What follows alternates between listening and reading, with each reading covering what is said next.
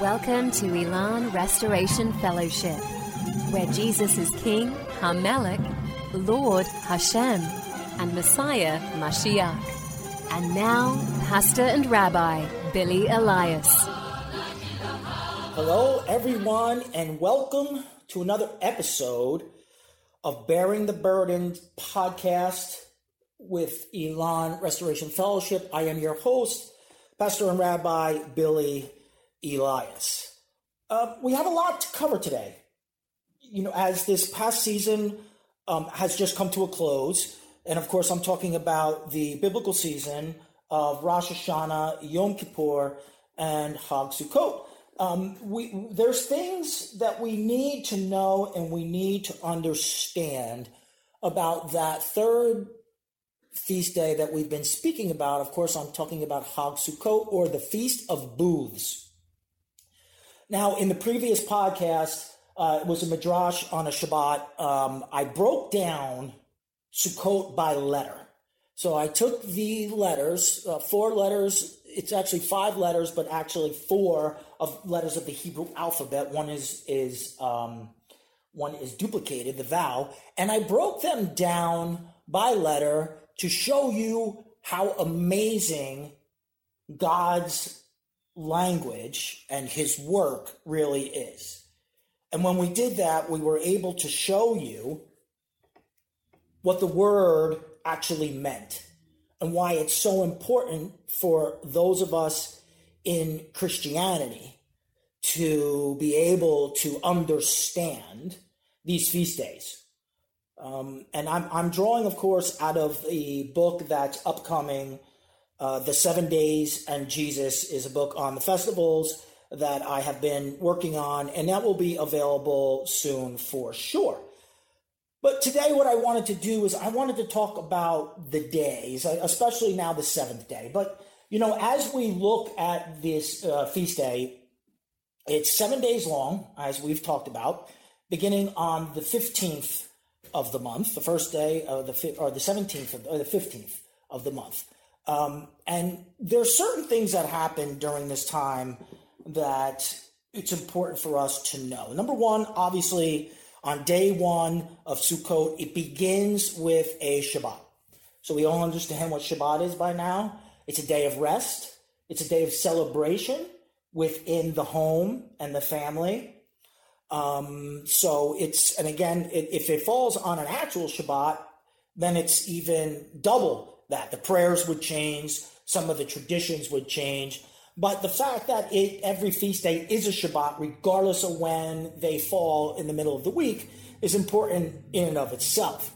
But we also notice that on the 17th day of this month, the Ark comes to rest on Mount Ararat. So as we follow Noah, and we follow the story of Noah, we see that on the 3rd day of Sukkot, the ark of Noah's ark, that is, the boat, not the covenant, comes to rest on Mount Ararat. And we've spoken about that as well. Now we talk about day number 7. And in Hebrew, day number 7 to the Jews is called Hoshana Rabbah. We know the word Hoshana is as Hosanna. It means, you know, God save us. It's a contraction for what is found in the Psalms as Ana Adonai Hoshe Ana. Save us, our Lord, please save us. So Hoshana is just a contraction to say, save us. And Rabbah is like very much, right? So if you were to say thank you very much in Hebrew, it would be Todah Rabbah, right? Thank you very much. So Rabbah meaning very much. So what God is saying, what this holiday, the 7th day, as the Jews would celebrate it, Hoshana Rabbah, is save us, that you would save us, that you would save us, that we know you would save us.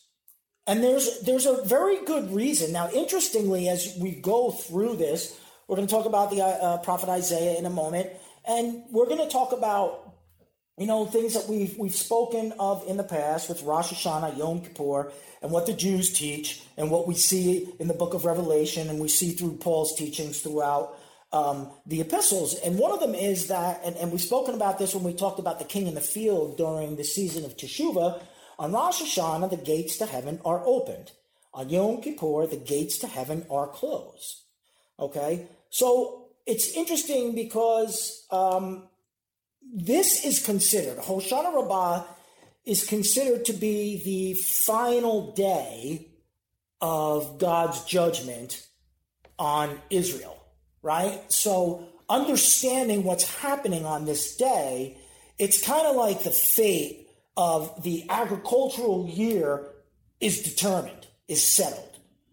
Okay, so one of the things that's important is, now the Jews teach, so on Rosh Hashanah, the gates to heaven are open, and only those who know Hashem, who have a relationship with Him, and who have chosen to meet Him in the field, or in our case, to meet Him when He calls us, when He shows Himself to us. In other words, those who confess Him before men, these are the ones that are allowed to enter through the gates by His invitation only, the invitation for the wedding supper of the Lamb, but as the bride herself.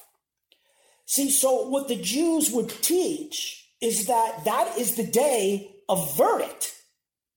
That's the day when that verdict is issued on Rosh Hashanah, saying you are allowed to enter into the gates to the kingdom of heaven to be able to approach the throne room of God, of Hashem, and to go into the bridal chamber with Jesus the Messiah. And then we have Yom Kippur, which is the Day of Atonement, in which that verdict is finalized. You see, so on the days that the gates to heaven are open in Rosh Hashanah, the Jews will say that the verdict is pronounced. It's issued. But on Yom Kippur, it's finalized. Now, Isaiah 58, 1-2 says, "Shout out, Lord, don't hold back. Raise your voice like a shofar. Proclaim to my people what rebels they are, to the house of Yaakov their sins. Oh yes, they seek me day after day and claim to delight in knowing my ways, as if they were an upright nation that had not abandoned the rulings of their God. They asked me for just rulings and claimed to take pleasure in the closeness of God." Now, the sages have been teaching for thousands of years, and it was later written in the Talmud that these 2 days refer to the day when the shofar is sounded on Rosh Hashanah. You see, and understand that, remember, Rosh Hashanah is a 48-hour day. It's one day, 48 hours. It is the day that the gates to heaven are open. I know I'm being a little bit repetitive, but it's also the day that the verdict, the divine verdict, is issued, okay? So that's the first day. Now, what they also would say is on the day when we take the willow, which is called Hoshana Rabbah, which we'll talk about in the next phase of this, that's the day when heavenly judgment begins. So these 2 days that they're talking about in Isaiah 58:1 is the sounding of the shofar in Rosh Hashanah, and then what we know as Hoshana Rabbah, which is also known as the Day of the Willow, Yom Aravah. So one of the things that it's important is that, again, as the Talmud and the sages explain what these 2 days refer to, understand that on the Feast of Sukkot, the prayers change, and we are judged regarding how much rain will fall in the upcoming year, right? Because on Hoshana Rabbah, which is the final day of judgment, this is about the well-being of the economy, which is dependent on the bountiful rainfall. In other words, this is the former rains. So when the prayers change on the last day of Sukkot, what begins to happen is they begin to pray for the former rains to come to ensure that spring harvest. Because it's just about going into winter. So they need the winter rains to be able to take care of the fields, obviously, so that the fields will be ripe and they will be bountiful when they do harvest. It is also known as, again, Yom Aravah, the Day of the Willow. Now, the primary observance of Hoshana Rabbah is called the taking of the willow. Now, this goes back to the times of the prophet and the first temple. So one of the things that we've spoken about a lot is something that we call the four species. And when we get into this, I think Isaiah 58, 1 and 2 are going to become a lot clearer to those who are listening, and it will help you in your studies especially, because we're going to be talking about Psalm chapter 1, verse 1 in a moment. But we're talking about right now the four species. I've spoken about it at length during Passover. I spoke about it when we talked about Sukkot last week. The four species are the willow, the myrrh, the palm frond, and the citrus.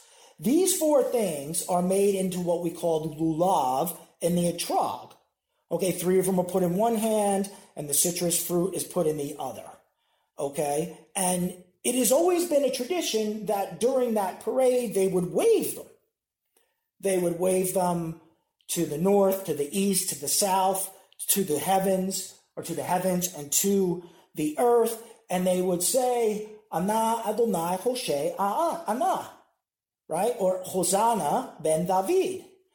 You know, so save us, our Lord. Save us that you would save us, O Son of David. That's what they would say.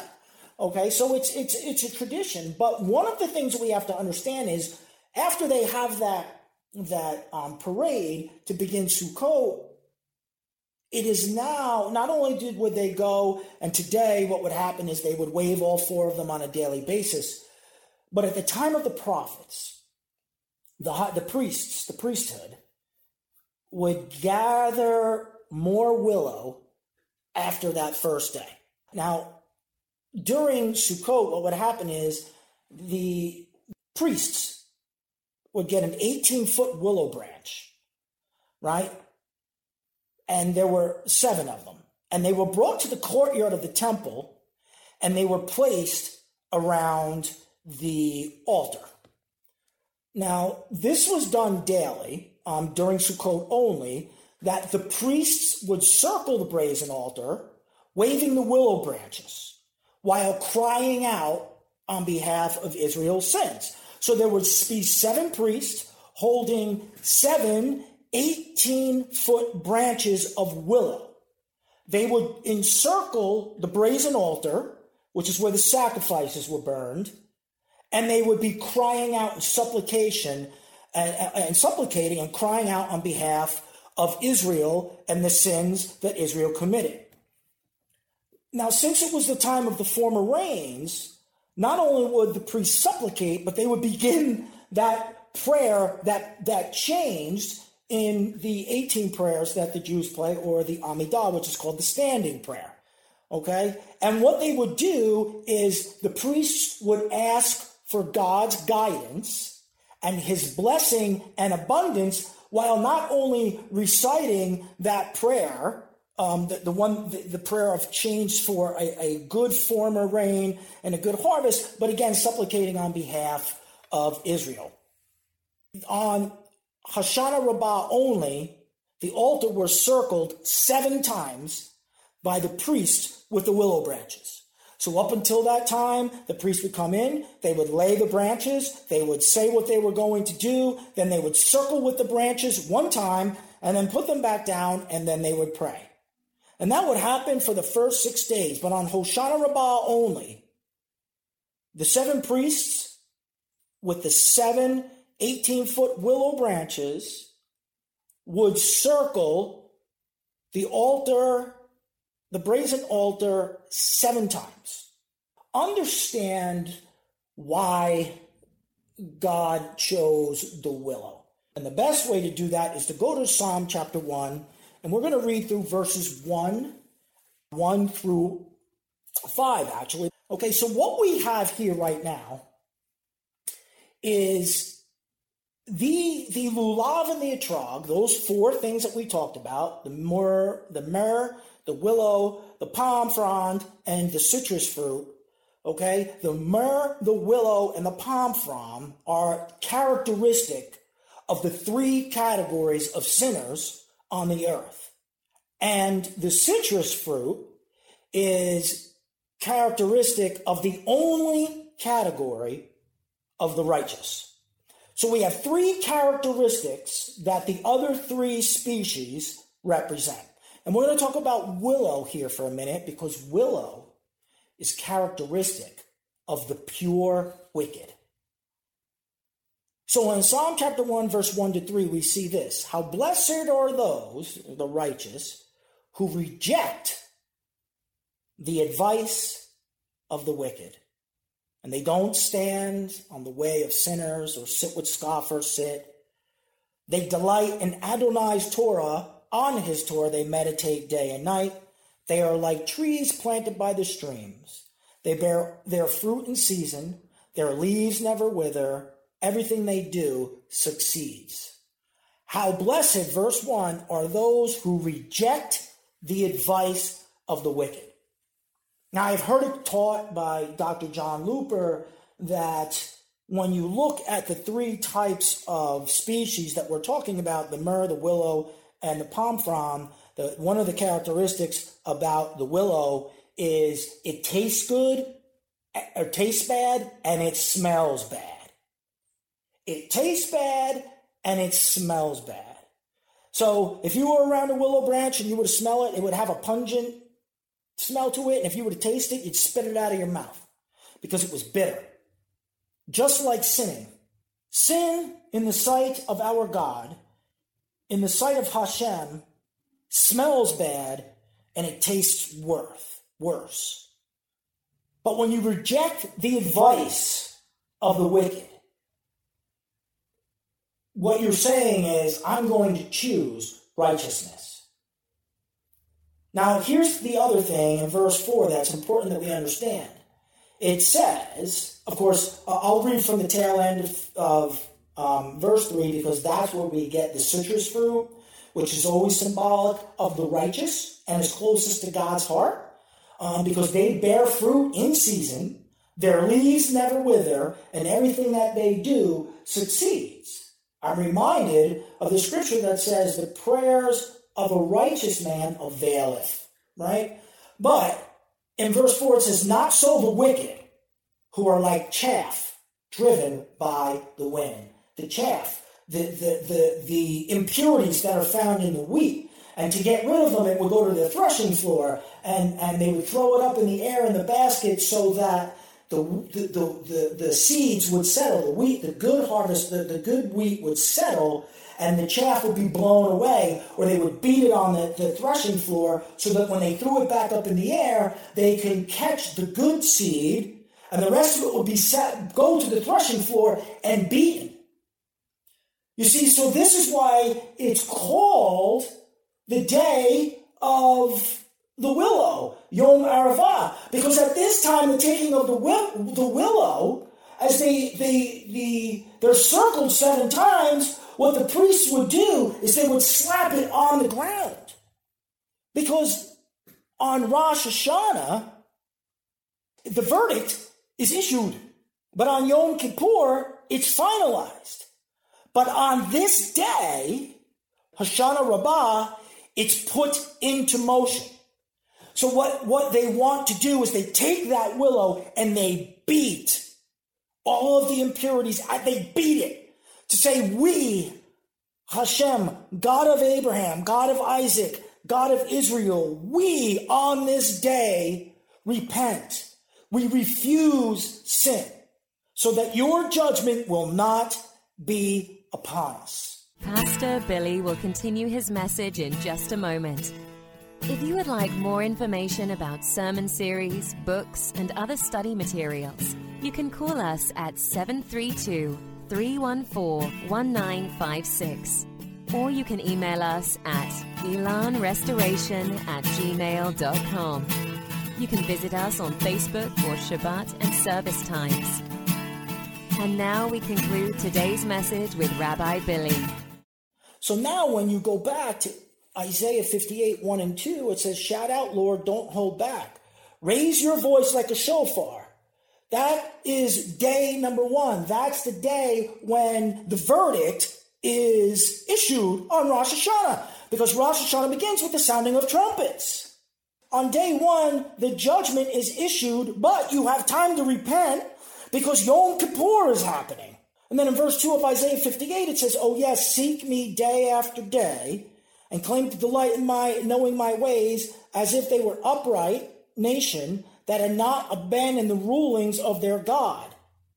They ask me for just rulings and claim to take pleasure in closeness to God." So in other words, that first day is Rosh Hashanah. And in verse 2, while he gives them time to repent before Yom Kippur, he now says, "You seek after me and claim to know me, but you don't. You act as though you're an upright nation, but you have abandoned the rulings of Hashem." And then you continually ask, "But I continually tell you, but you think I take pleasure in your sacrifice." This is the second day, which happens to be the seventh day, which we know as Hoshana Rabbah, which is why they beat the willow. So during this past season, we've gone through the 7 days of Sukkot. We've made our penance. We've made our sacrifice, beginning with the beginning with Elul 1, which is the season of repentance. And it all came through, and the season is now over, and judgment has been carried out. But how does that apply to us, who are believers in the Messiah himself and Jesus himself? What we have to understand is we are always living in a season of preparation. After all, that's what this whole thing is? Beginning on Elul 1 with the season of Teshuvah, it's a preparation for when the gates to heaven are open and, the judgment is pronounced, right? The verdict. It's the ruling of God is issued, but he's even compassionate to give you more time before the great white throne judgment, before Yom Kippur, before he says, "Now the judgment that I cast, or the ruling that I pronounced on Rosh Hashanah, is finalized. There's no going back." But even then, for the next 7 days, we still have time to repent. But on this seventh day, Hoshana Rabbah, he says, it's final. There's no coming back. Does it sound familiar? God tugs on your heart and uses you to help him tug on others' hearts.